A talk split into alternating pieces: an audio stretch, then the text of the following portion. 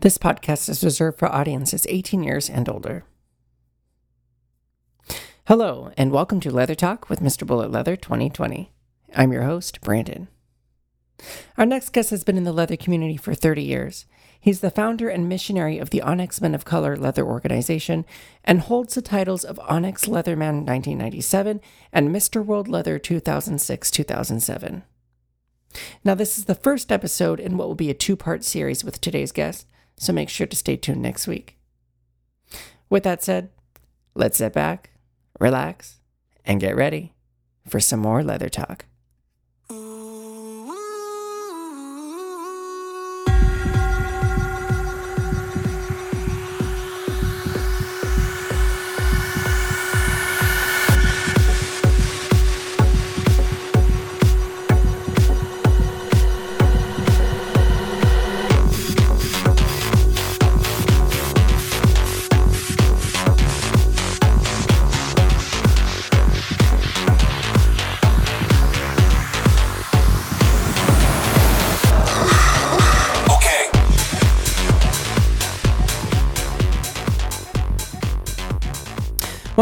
Everyone. This is Brandon, your Mr. Bullet Leather 2020, and today we have Mufasa Ali. Hi, Mufasa. Hey, Brandon. how are you? Pretty good. How's it going over there? It's wonderful, wonderful. Nice, nice. Mufasa, for those audience members who might not be familiar with you, would you mind just telling us a little bit about yourself? Yes, I uh, I'm Mufasa Ali, and I am uh, a male, cisgender male, uh, gay, cisgender, uh, same gender loving male, as I term it, Mhm. and uh, I have been in the leather community for about 30 years, and am the founder, visionary of Onyx, Onyx, the Men of Color Leather Club. Mhm. and also uh, was Mr. the Onyx Leatherman 1997 and Mr. World Leather 2006 2007. Awesome. awesome. And we'll- uh, you'll have to tell me a little bit about the Mr. World leather later on because uh, that's something I'm definitely not familiar with. Um, but let's get to know you a little bit more. How long have you said you've been in the community for? About 30 years. Cool. So let's talk about your origins a little bit. You said you identify as a same gender loving male. When did you first discover that about yourself? I think in my teens when I started kind of looking at Penthouse and Playboy magazines, you know, as teens often do. And I realized that I was leaned more toward Penthouse. And I was wondering why that was. But I realized in the pictorials, in some of the pictorials in Penthouse, they had males. Mm, They had females and males together, okay. and not just females like Playboy did. And so I started exploring uh, in New York City. Uh, I grew up in New Jersey, and New York City was just a stone's throw away. yeah. And uh, in the 70s, I started to explore New York City and bathhouses and places that they didn't card much then. Okay. okay. Okay. Wow. Um, So I was able to go, and in New Jersey, our licenses were, we had no pictures back Uh-huh. then. And our licenses read, were just paper licenses. so it was just like the Wild West over there. It was wonderful. okay, so let's talk about. Oh, you jumped right in, so let's go for it. I mean, so New York, a stone's throw away. You're like in your teens. What was your first bathhouse experience like, and how old were you at the time? I was probably 15, uh, and I was just a voyeur, pretty much. Uh, I, I, enjoyed the sauna and the hot tub and all of those amenities that were there. And most often, because I was there in the daytime a lot, uh, because of school, I would go over on school holidays Oh. most often. And I would uh, just hang out, you know, watch public scenes, do the water stuff, the Okay. pool or the sauna and the hot tub, and just kind of observe and be around because I think I usually just got a locker, not a room. Mhm. And uh, it was great. Oh my gosh.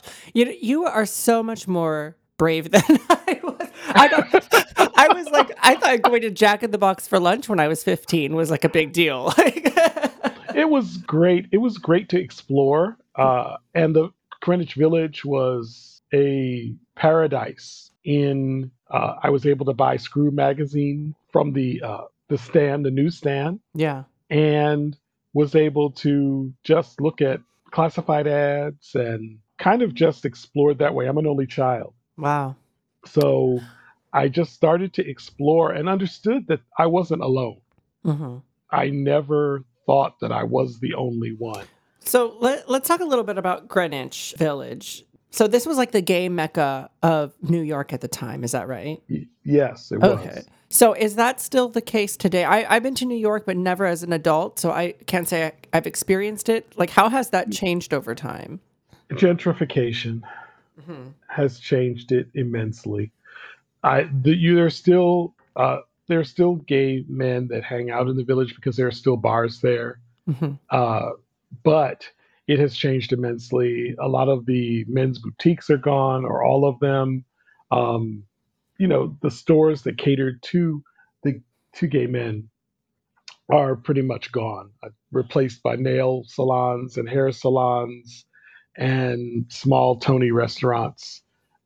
So it's not the same at all mm-hmm. that it was in the 70s. Uh, it was the mecca of everyone coming together. And if you wanted to find somebody or see somebody, all you had to do was walk down Christopher Street and you would probably run into them. Yeah. And uh, all night long, people were coming and going. And the trains, one of the train stations to New Jersey is right on Christopher Street. So people would come over from New Jersey and come right up into into the village and to eat or hang out and you really never even had to go into a bar you just basically were there and hung out by the river or the piers or outside of any of the bars, uh, many of whom which are closed now. Mm-hmm. And it was just a wonderful experience. Can you describe like what was your regular outing there at the village? I mean, what are the kinds of things that you would do? Are those the kinds of things that you could do today? You could, but I believe, you know, due to the AIDS crisis and due to people moving away and due to gentrification, it's just not the same. Mm-hmm. Basically, it was just a, a an outing of people uh, going, and I would just hang out. And I knew one of the guys who worked at one of the boutiques, and he also lived it, over on Christopher Street. And so I would go to the boutique, say hey to him. He would get off work. We would just kind of hang out, go to his house maybe. Um, I wasn't much into the bars per se. Okay. Uh, at a young age, I didn't have my first drink until I was like 37. Oh my so, god. So, but I would go to bars to hang out with friends. Uh-huh. Uh, but I came from a, a Pentecostal church background. Okay. And we didn't drink at home. So it wasn't anything I missed. In college, there were drinks and things, but I just never did it. So it was just a basic outing to see people. It was mm-hmm. just a party on the street. It was seeing colorful people and saying hey to friends and meeting new people and just talking and just being alive.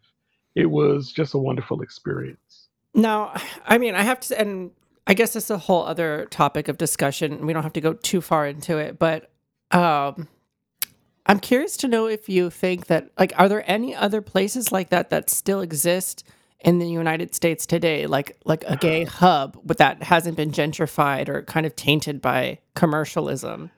Um, maybe Wilton Manors in Fort Lauderdale, mm-hmm. um, because that's kind of a gay city in and of itself.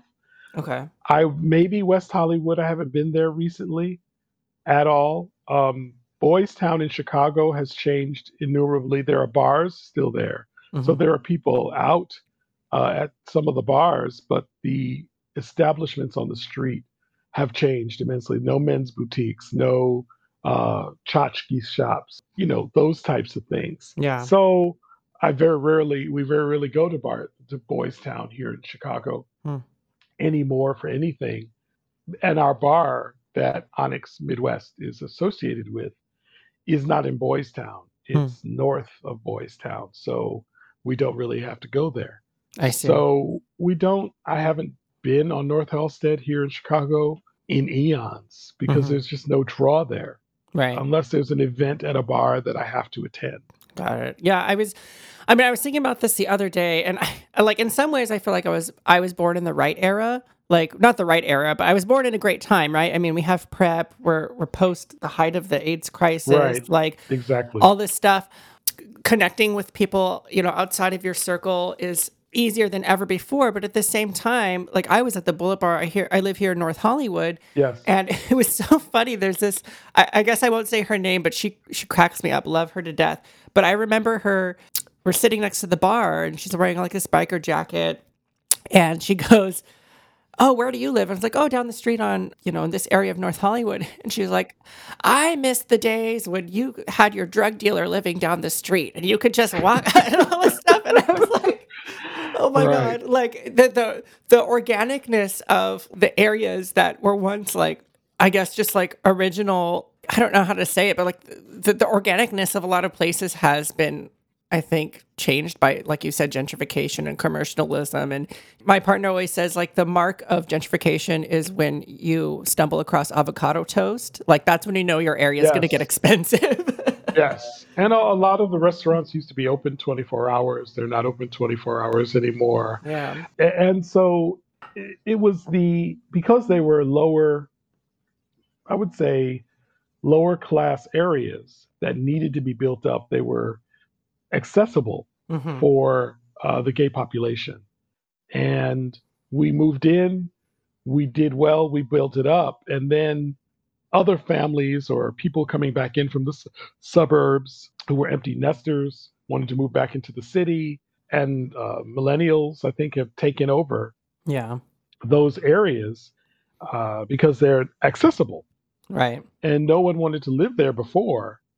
But I know when I first moved to Chicago, I was living in, in Boys Town with a friend from grad school. hmm And I told somebody at work, I worked downtown, and I told them they, you know, you're in orientation and people are asking, oh, where do you live and where do you live? And I told them where I lived. And they're like, oh, you know, like like it was no man's land. right. It's only you, live it's only there. a 20 minute train ride from downtown. Uh, Right. And it was like no man's land. Um, Yeah. But it was kind of a little bit of a rough area hmm um, at that time. But now uh, buildings have been taken over, condos have been made, buildings have been torn down, new buildings have been built. They tore down the gay uh, bowling alley uh, and built a condo building on you know on that on that space. So people who wanted to live in the city and have access to the city but not live downtown because they were so outpriced hmm from living downtown as they're moving north, you know, Yeah. moving north or moving even now south where I live in Chicago. They're building new buildings that they had not built since the 60s and people and charging downtown prices Yes. Yes. trying to at least. Okay, this is a whole other podcast episode. I'm telling you, like Yes, I'm we can so- do it. We can do it. I'm so passionate about this topic. The, the the the bungalows next door to my apartment, which were like um, very signature ones of LA, like these type of bungalows, are being torn down to build like this brand new high rise. Um, Mhm. you know, quote unquote affordable housing, but how like only so many units are going to be affordable. The rent's going to be like three thousand dollars. It's like outrageous to me. It is. Um, it is. And they are they're building the new uh, Obama Center Mm, near like four blocks, four blocks from me. yeah. uh, four or five blocks from me. So the area it's not changing because I'm near the University of Chicago, but uh, I mean, so it's always, you know, the university is building new things and the center is coming and all of those things. So other people are trying to build things and outprice them and yeah. you know those types of things. And so it's like, uh, no. yeah it's like and then and then where do we call home anymore because like all of these places Right. are being gentrified okay well okay we're gonna put a pin in that discussion because oh my gosh okay Uh, so i could not help but hear you talk about how you grew up in a pentecostal home and i'm curious to know what your spiritual journey is like because i personally grew up catholic i went through like a whole other and i'll I'll have to talk about this later on another show but Um, like, what's your journey like with your spiritual life? My spiritual life has been wonderful. I'm an ordained minister. Okay. Open and affirming ordained minister. and so I found my people. I mean, there's tons of gay people in the Pentecostal church, uh, as there are in other churches. And I found my way. I, I always sang in the choir. I knew that I was kind of called in my early 30s, called to ministry, but could not be ordained, didn't want to be ordained in my, I could have been ordained in, I, believe, the church that I grew up in, mm-hmm. the Church of God in Christ, and the particular church that I grew up in, because it was kind of about love and they knew me and they grew up there. But I didn't want that because of the theology.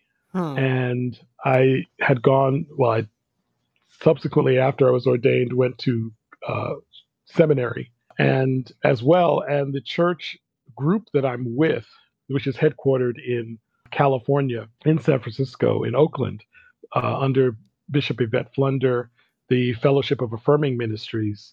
Uh, she also came out of a Church of God in Christ background, a Pentecostal background. So a lot of the people who are involved come out of Pentecostal and Baptist and Methodist mm-hmm. and Presbyterian backgrounds. And have many different stories, and there's a book that's been written on the Fellowship of Affirming Ministries and how we have come together as an affirming, mainly African American fellowship of men, of people, and was so have been ordained and serve with the United Church of Christ, which we are closely affiliated with because they are very open in their theology and very open in how they see things. And so our fellowship is very close to the United Church of Christ. So I'm serving as an associate pastor, executive pastor in a United Church of Christ here in the Chicago area. Um, so I couldn't be somewhere that wasn't open. Right. But my spirit background also will never leave me. My spiritual background. So am I right in thinking that your your home church that you grew up in was not open and affirming? I think it was more don't ask, don't tell. Okay. I mean, the the common the common theology for the Church of God in Christ is that it is not that homosexuality is a sin, regardless that there are many homosexuals in the church, um, and that it's a sin. So, but in my church that I grew up in, which was mainly a middle class, middle, uh, uh, uh, uh upper middle class church, mm-hmm kind of doctors, lawyers, teachers, and business owners. Mm-hmm. I never heard that that I often see. at all. I may have heard it once or twice, you know, from the bishop because our pastor growing up, but I didn't hear it. Like it wasn't every sermon, it wasn't drummed in, it wasn't. Right. I was accepted. I knew my cousin, two cousins of mine were gay, and they were three years younger than me. The organist was gay as long as you didn't show up, you know, with bloodshot eyes and smelling of smoke or liquor and you know you had to wear sunglasses you know so the the like uh, by book the you know religion or church itself on paper technically didn't like the theology wasn't there to support homosexuality but your community itself really didn't like hammer that in is kind of what you're saying correct okay. correct and when my husband first visited he was ready kind of for a fight, you know, because mm-hmm. he was coming as my husband. It was the first time that he was, or my uh, fiance or boyfriend at the time. Um, he was coming to visit the church for the first time, and he was ready for a fight. But when he got there, you know, when we got there, uh, they're like, "Oh, come on in, you know, have a seat, mm-hmm. you know, are you coming to dinner after church? You know, are they welcomed him with open arms. They ask me about him when I'm not there. Yeah, yeah. Um, they don't refer to him as my husband, but they'll say, you know, how's Bill doing? Right. You know, how are our, your sons doing? And mm. they baptized, well, not baptized, christened or mm-hmm. blessed, mm-hmm. as we say, um, our sons at the altar. Wow. At my home church in New wow. Jersey. And so it was a, it's unconditional love, and I'm allowed. I sit in the pulpit when I'm there because I'm recognized as a minister, as a pastor, mm-hmm. um, and a son of that church, you know, a, a, a son. And and there's no reason for me to bring shame to the church to their to the church. They haven't done anything to me. And a lot of things also I believe are, even though unfortunately, yes, people spew hate from the pulpit, but we don't have to accept that. Right. You Right. know, there are also other avenues of accepting your spirituality and accepting yourself. I know that the issue is that we trust those people Yeah. and we put trust in those people to guide us. But, you know, what is the truth? Now, growing up, when you had this kind of dynamic, like what how did you contextualize everything in your head? Like at one at some point you found out like, okay, I'm I'm gay. And then in your mind you know that like the doctrine doesn't support that, but your community hasn't really said anything. Like how like when you're growing up, how did hmm you find yourself like kind of okay with God or was that a whole journey? Um, it wasn't a journey. Uh, I, I think it was me understanding and coming into the knowledge that I didn't do anything to myself to cause me to be who I am. Hmm. Nothing was done to me. You know, I wasn't molested. I wasn't, you know, subjected to conversion therapy. You know, I wasn't uh, to non gay camp. You know, I wasn't subjected to any of that. That wasn't even in the vernacular. Mhm. And so as I grew into myself and understood and started to learn that there were other people like me, and especially other people like me in the church, I grew to understand that it was okay to be me. Hmm. How I navigate that is something that I had to, that was the journey. I see. How do you navigate it? Um, but as a young guy, as a young boy, I was more into sports and school. I was more into, I was a swimmer. Um, I went to the YMCA camp and YMCA all the time. Uh, was there on Saturday programs, was there for summer camp. So I was swimming. I was uh, a student. Uh, my mother was a teacher. So, you know, education was a big thing. Uh, church, our choir was a big thing. We were well known in the area and did a lot of concerts and had rehearsal on Saturday evenings. And a lot of the families knew each other. Uh, my father had six brothers and sisters, and all the cousins were at the church Yeah. growing up. Uh, So very well, a lot of connection. Like the community is really connected. yeah, a lot of connection. My family, my father's family was one of the founding members of the church Wow. um, in the 40s. My grandparents, my, my grandmother um, went to another church in New Jersey, hmm but they lived right, we lived there next to her pastor. Wow. So my grandparents bought the house right next to her pastor. When her, and so, So your life is very infused with your spiritual kind of upbringing, it seems like. yes, it is. And I had to understand that there were people that were wrong. And I understand why the moral, the theology is what it is. Mhm. But I also understand that after going to seminary, well, even before going to seminary, that some people are wrong and there's misinterpretations Yeah. and there are interpretations to fit the need of the people that are writing it Yeah. um, and they're controlling I really appreciate you saying that. It's like it's okay to understand that some people are wrong, and I think that's the problem with.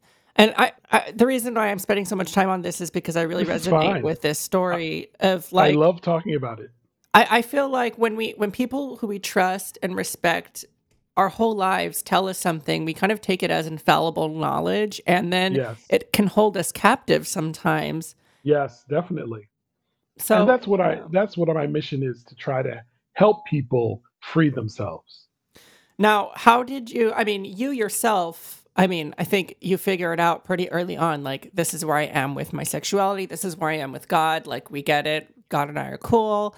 But when your family found out, I mean, was there any uproar in the church? Did your how did your family react? well one i never told them Oh, okay. Well, that's an easy one then. my grandmother um, found a magazine, I think, Uh huh. under my bed. You know, she was, uh, we lived with my grandparents. And I, I think, uh, you know, I was sick from school one day or whatever and was in her room, in her bed, in my grandparents' bed, whatever. And I think I left a magazine there. Hmm. And it, it was, again, very spiritual thing that my grandmother just said to me, you know, just be very, be careful. Hmm. Um, those were the only words I heard from her. Just be careful. Um, my mother, you know, was like, well, when are you going to have kids? And when are you going to do this? And when are you going to do that? And that type of thing. And she would drop those things. And I would just look at her. I would just ignore them. I didn't, you know, I wasn't the type that, you know, there's, I'm like, there's no, you know, college is coming, this is coming. So I would just ignore it. There wasn't, and there wasn't any outing at church either. I was dating a guy before I moved back to Chicago because I went to grad school here. Mm-hmm. Before I moved back to Chicago, I was dating a, a, a guy who, again, was in the church in the same denomination in Philadelphia. And so he would come up for events. I mean, it's only an hour, hour and 15 minutes away from where I was. And so he would come up and hang out with the folks, our choir members and other friends. And I'm sure people, I'm sure the other folks knew we were in relationship, mm-hmm. but it was never talked about. You know, we were just friends hanging out and those types of things. And unfortunately, he passed before, just when I was getting ready to relocate to Chicago. But it was never a topic of conversation. Wow. and so, you know, and so there was never any large outing at church. I, and I know there are other friends that have gone through agony yeah. and hell, pure hell, um, if it was found out at church and put on a tribunal and put on the altar and all those types of things. And I'm so grateful that I didn't have to go through that, that I didn't go through that, and that no one was, I don't ever remember anybody even being called out for that. If they did think it was an issue, because our organist at a few times with I think he was doing drugs at the time or something, but he was still a great organist. He would come to the organ like some Sundays after being out all night and have dark glasses on. And it's like, yeah, that's not, oh you know. And I think they talked to him but they didn't talk to him in front of the whole they didn't embarrass him in mm. front of the whole church yeah um, and that's very biblical a very biblical way of doing it right because does it isn't it like uh, a thing where like you go to the person that you have the issue with and then bring at second stage is you bring in a third party and then you can bring right. it to the community like that's like a very christian thing to do right yeah i mean but the thing is the community if the community isn't really involved you're the one that paying the organist or you know right, right. why is the community involved um, per se. But I think I also was going to say that I never really had to come out to anybody. I don't know. Yeah, yeah I never did. I just never. You just sat did. down. You just did you. I, I just did me. Yeah. And you know that was you know going to school, doing those things, and having. I was a fencer um, in high school and in college and after college for a number of years. Mm-hmm. Um, and so I had my sport and I had family and friends that supported me and my relationships um, and our children. Now, what about your calling to becoming a minister? How did you come upon that and what was that like? I think it was funny because in my early 30s, right after I moved, it was late 20s. Yeah, after I moved back to Chicago, I just, it was just an inner calling. Mm-hmm that I just kind of sat down one day and I ended up finding myself flat on the floor, um, like with my face in the ground in my bedroom, just like a surreal experience that you need to do ministry and tell people that they're okay. Yeah. And then the road to that was like five or six years because I started doing the school of ministry in my church that I belonged to here, which was very, very much more conservative than the church that I came from, mm-hmm. but in the same vein. And uh, I sang in the choir. They were a recording choir, which they did albums and things. And I started the school of min. they said you had to go through a school of ministry there, and I was doing great, doing getting great grades in the school of ministry, the local school of ministry. And when they got to the part that said the only family was a man and a woman mm-hmm. and children. My spirit said, I can't do this. Wow. I can't be ordained here. And at the time, we were just getting into the internet. okay. You know, so you've got mail, connect, AOL. Right, right, exactly. Dial up modems. Yeah. you know, ringing. You can't talk on the phone while you're on the computer. Right. no self, you know. And I, uh, you know, I, I left the church that I was at, and a friend of mine had invited me to a United Church of Christ that he was at, he and his partner. And I went there. Um, well, actually, a few years later, I went there. But I met a guy, somebody introduced me, knew what I was going through, and introduced me to a guy in Texas who was starting a church fellowship or church denomination. He was also from the Church of God in Christ. Okay. the largest, and that's the largest, if you're not familiar with it, it's the largest African American Pentecostal denomination in the world. So it's very prevalent in the Black community here in the United States. And so he also was a pastor, a, an elder, and had been ordained in the United, in the Church of God in Christ. Mm-hmm. And he was found realized that after marriage and after children that he was, you know, recognized that he was same gender loving. And he was starting a new thing, uh, you know, uh, an open and affirming Pentecostal Reformation around, you know, uh, uh, denomination. Yeah. And I met him and talked with him and ended up going through ordination with him because he was already ordained and he ended up ordaining me. Then the next year, Bishop Flunder and two other gentlemen started the Fellowship of Affirming Ministries. And that back then it was called like Fellowship 2000. And it was, again, people coming together. Her church was a United Church of Christ, even though she was from a Pentecostal background. She found that they were open and you could do your own thing. Mm-hmm. Each church is independent. And so they could still be Pentecostal, have their tambourines, have their drums, sing gospel, and be a part of the United Church of Christ, which is a very mainline white denomination. Okay. And they founded that. And I found someone else told me they're having this meeting, convocation, and you should go in Philadelphia. And I went, um, met them, met some other people from Chicago, found my home in my spiritual community.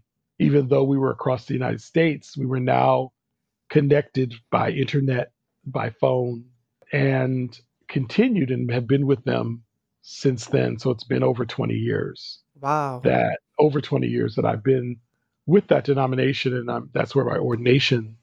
Oh, they're not a denomination, a fellowship, but that's where my ordination stands. And we're able to serve different churches throughout the country, especially within the United Church of Christ it was a journey to get to the ordination process, knowing that I that's where I wanted to be, but only could be with people who were like-minded and understood, you know, understood that being same gender loving was a gift from God and not an abomination. Wow.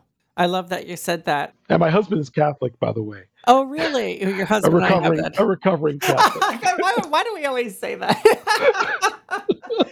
you know, uh, it, it, was um, and I, I won't go too deep into this, but like you said, I I'm a I guess you could call recovering Catholic, but the first gay church I found here in North Hollywood is actually across the street, and long story short, it was it was sort of just like a miracle finding it. It was the first time someone had told me, you know, you don't have to choose between God and gay, and that Correct. just it lifted something it just broke down some kind of wall that i had up my whole life and i was like wow no one has ever said that to me. And going back now you're you're an adult now you've gone through this journey going to be a minister. I mean do you have you encountered the younger generation coming through? Like have you had the opportunity to like share that message individually with with some people? I mean like you were I, I feel like you were lucky. Like you grew up not worrying mm-hmm. too much about it. I mean, but like, what do you say right. to somebody today going through that struggle? Well, I think that you have to, you, you also have to get in your own mind um, that theology is that, I won't say not theology, but um, doctrine mm. is man made. Okay. And once you, if you end up going to seminary, you end up learning the history of the of theology and where men try to basically control people by doctrine. I see. And understand that the Bible itself, in its translation, in and of itself, it's a very hard book to read. And people want to read it like a, a preschool primer. Yeah. You know, and understand it and relate it to it was written for somebody 2000 people 2000 years ago. It wasn't written to us. Hmm. We're different people. We've developed differently. Yeah. There are age old um, nomers, you know, age old uh, treat you know treat people well, you know these types of things. But women be silent in the church, you know. Right. it, there's different. We're a different place. Right. Right. Than they were there then, and so you can't take it literally. It's and, metaphor. And the other thing that kind of came across my mind over the last maybe 10 years or so is there like there's a couple things that was always used as ammunition against against me being yep. gay and it was yes one of them was like god is today or god is the same yesterday today and forever and we have to like go if it's not in the bible we shouldn't like it, it doesn't exist it's not a thing right, right? but exactly. my thing is is that like if if it's being called a living word, right? Then yes. that means something that's living is always growing. And exactly. Us as a people, like you said, we're, we're different people. But like, if we're to say that like God is this almighty, all knowing, powerful, eternal, omnipresent thing, but then you're consolidating him into like this box that is the Bible and saying like this is the only truth and nothing outside of the Bible exists. Well, then you're saying that like the grandness of God can only fit in this tiny book. And like maybe God doesn't change yesterday, today, and forever, but our understanding of who he is and what that is, it like can grow, can change. Definitely. And you said it, don't put a period, you know, where God has put a comma. Absolutely. We're living testaments. I mean, it, it basically says that. And so the story is not done. You know, that is an encapsulation of a story of a people how they overcame and how we have resurrection power, how we can have new life, you know, in our lives and deaths in our life, but re- be resurrected through it all. And that's the story. I mean, that's the message of Christianity. It's not this controlling doctrine that says you can't do this, you can't do that, you can't do this. I mean, that's what some of the doctrines say. Right. But I understand when they were written that, you know, it was to control the people, it was to control their morals, what they felt were their morals at the time. But, you know, God doesn't change, but people change. Right. And our knowledge of God and hell, which I don't believe exists, mm-hmm. changes it should yeah. grow as exactly as you said. It should grow and we should be able to, you know, go forward and not get stuck. Absolutely.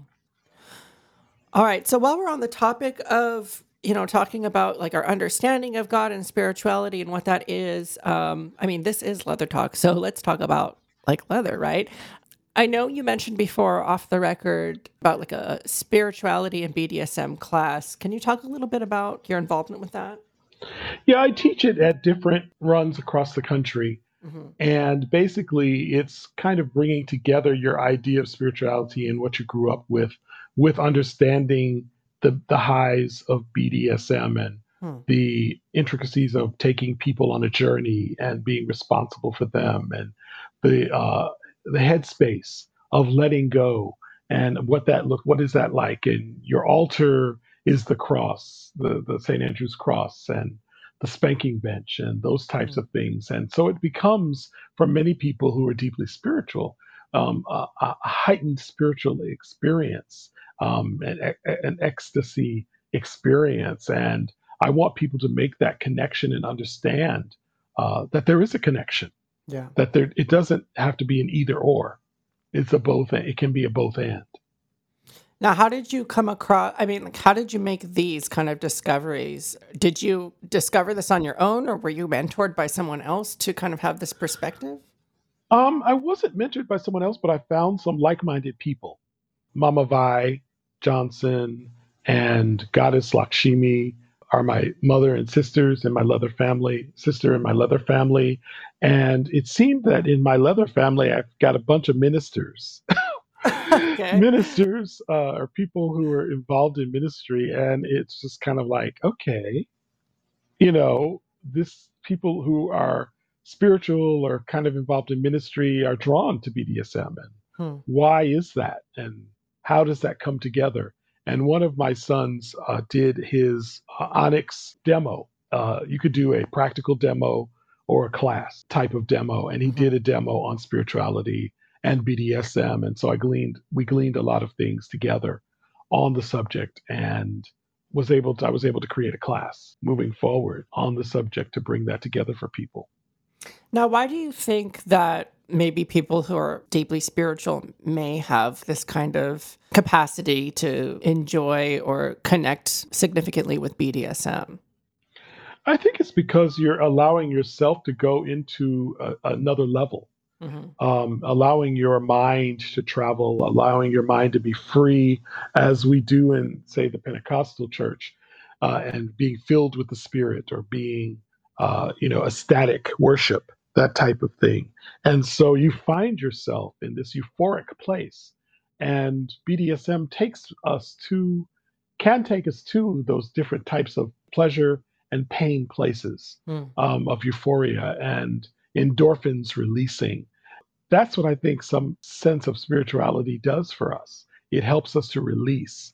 And as we are consensual about our BDSM, we know that we are entering into this contract or this place of play or this place of uh, journey.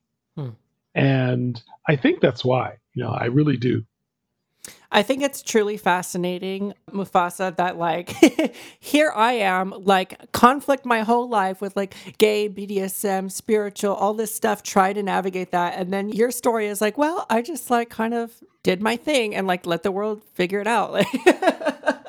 Yeah, I mean, it it it, it could have been, you know, that I, I I know that there were people who were deeply who were, you know, in the same Pentecostal or denominations that as, as I as I was, or even in the Baptist church. I mean, and even in the Catholic church. I mean, it it I thought that it was just the Pentecostal church, but it seems that it goes across the board, yeah.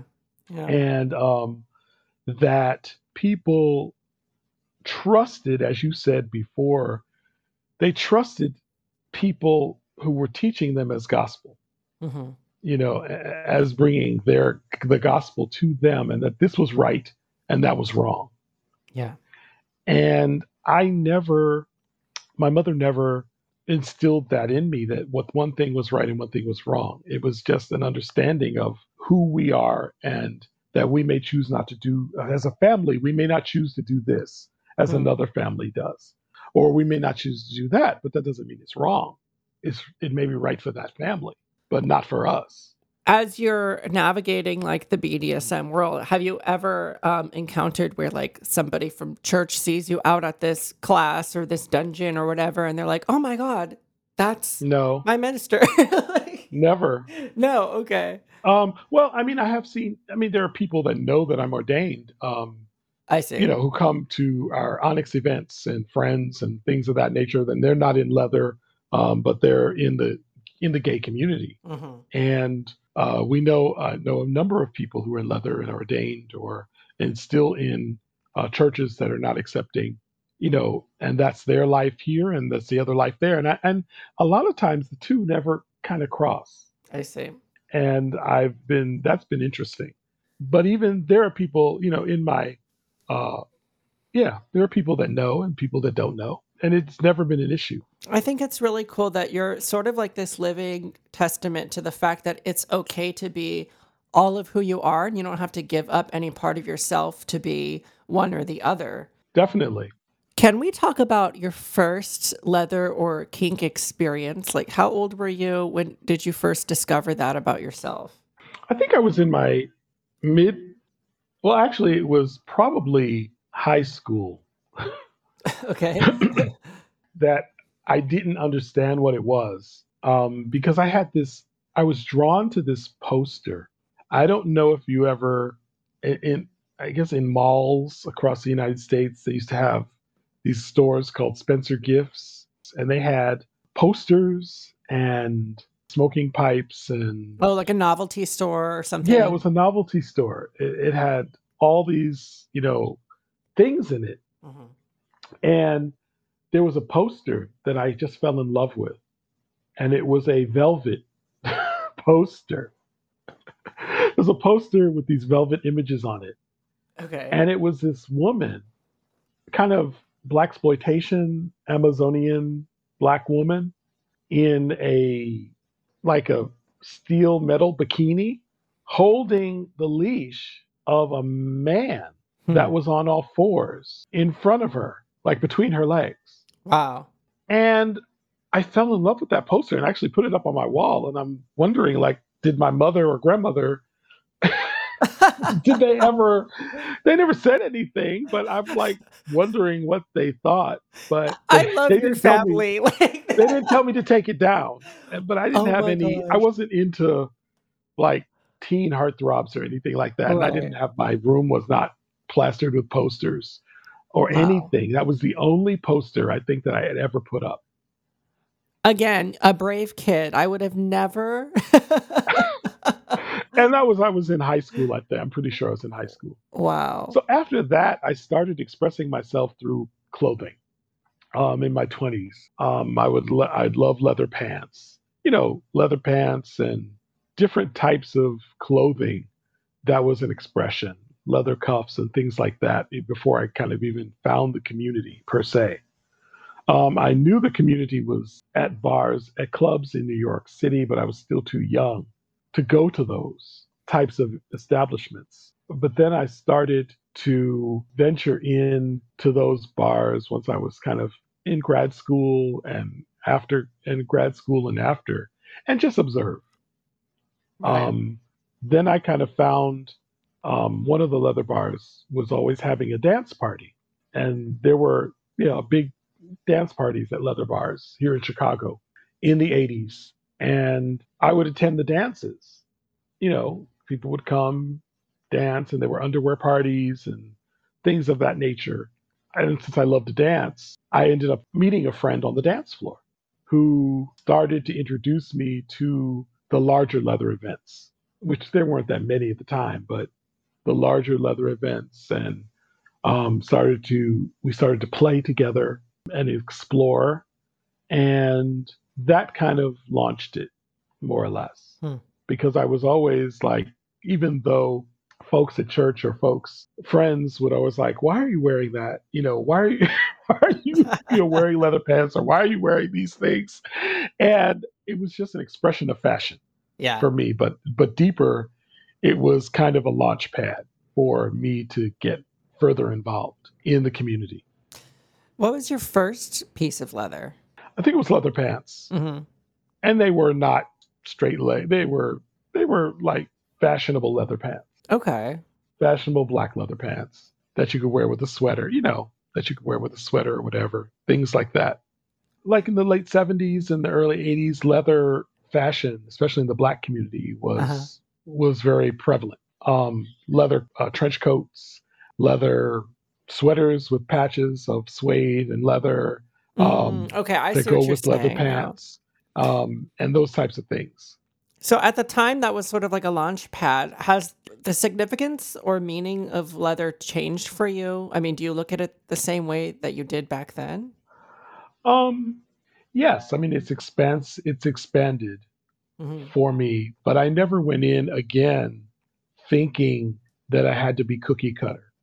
And I think that was kind of the launch pad when we started Onyx, that was also the understanding that the cultural, my cultural background of who I am mm-hmm. also influences who I am as a Leatherman. Let's talk about Onyx. Um, you're the founder. Yes. So, how did that come about?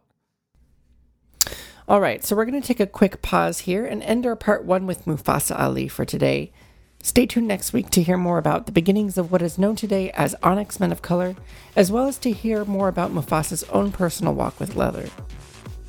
As always, you can find me on Instagram and Patreon as Leather Talk Mr. Bullet and Twitter as Brandon Bullet LA. Don't forget to rate and subscribe. And as always, stay safe, stay healthy, and stay kinky.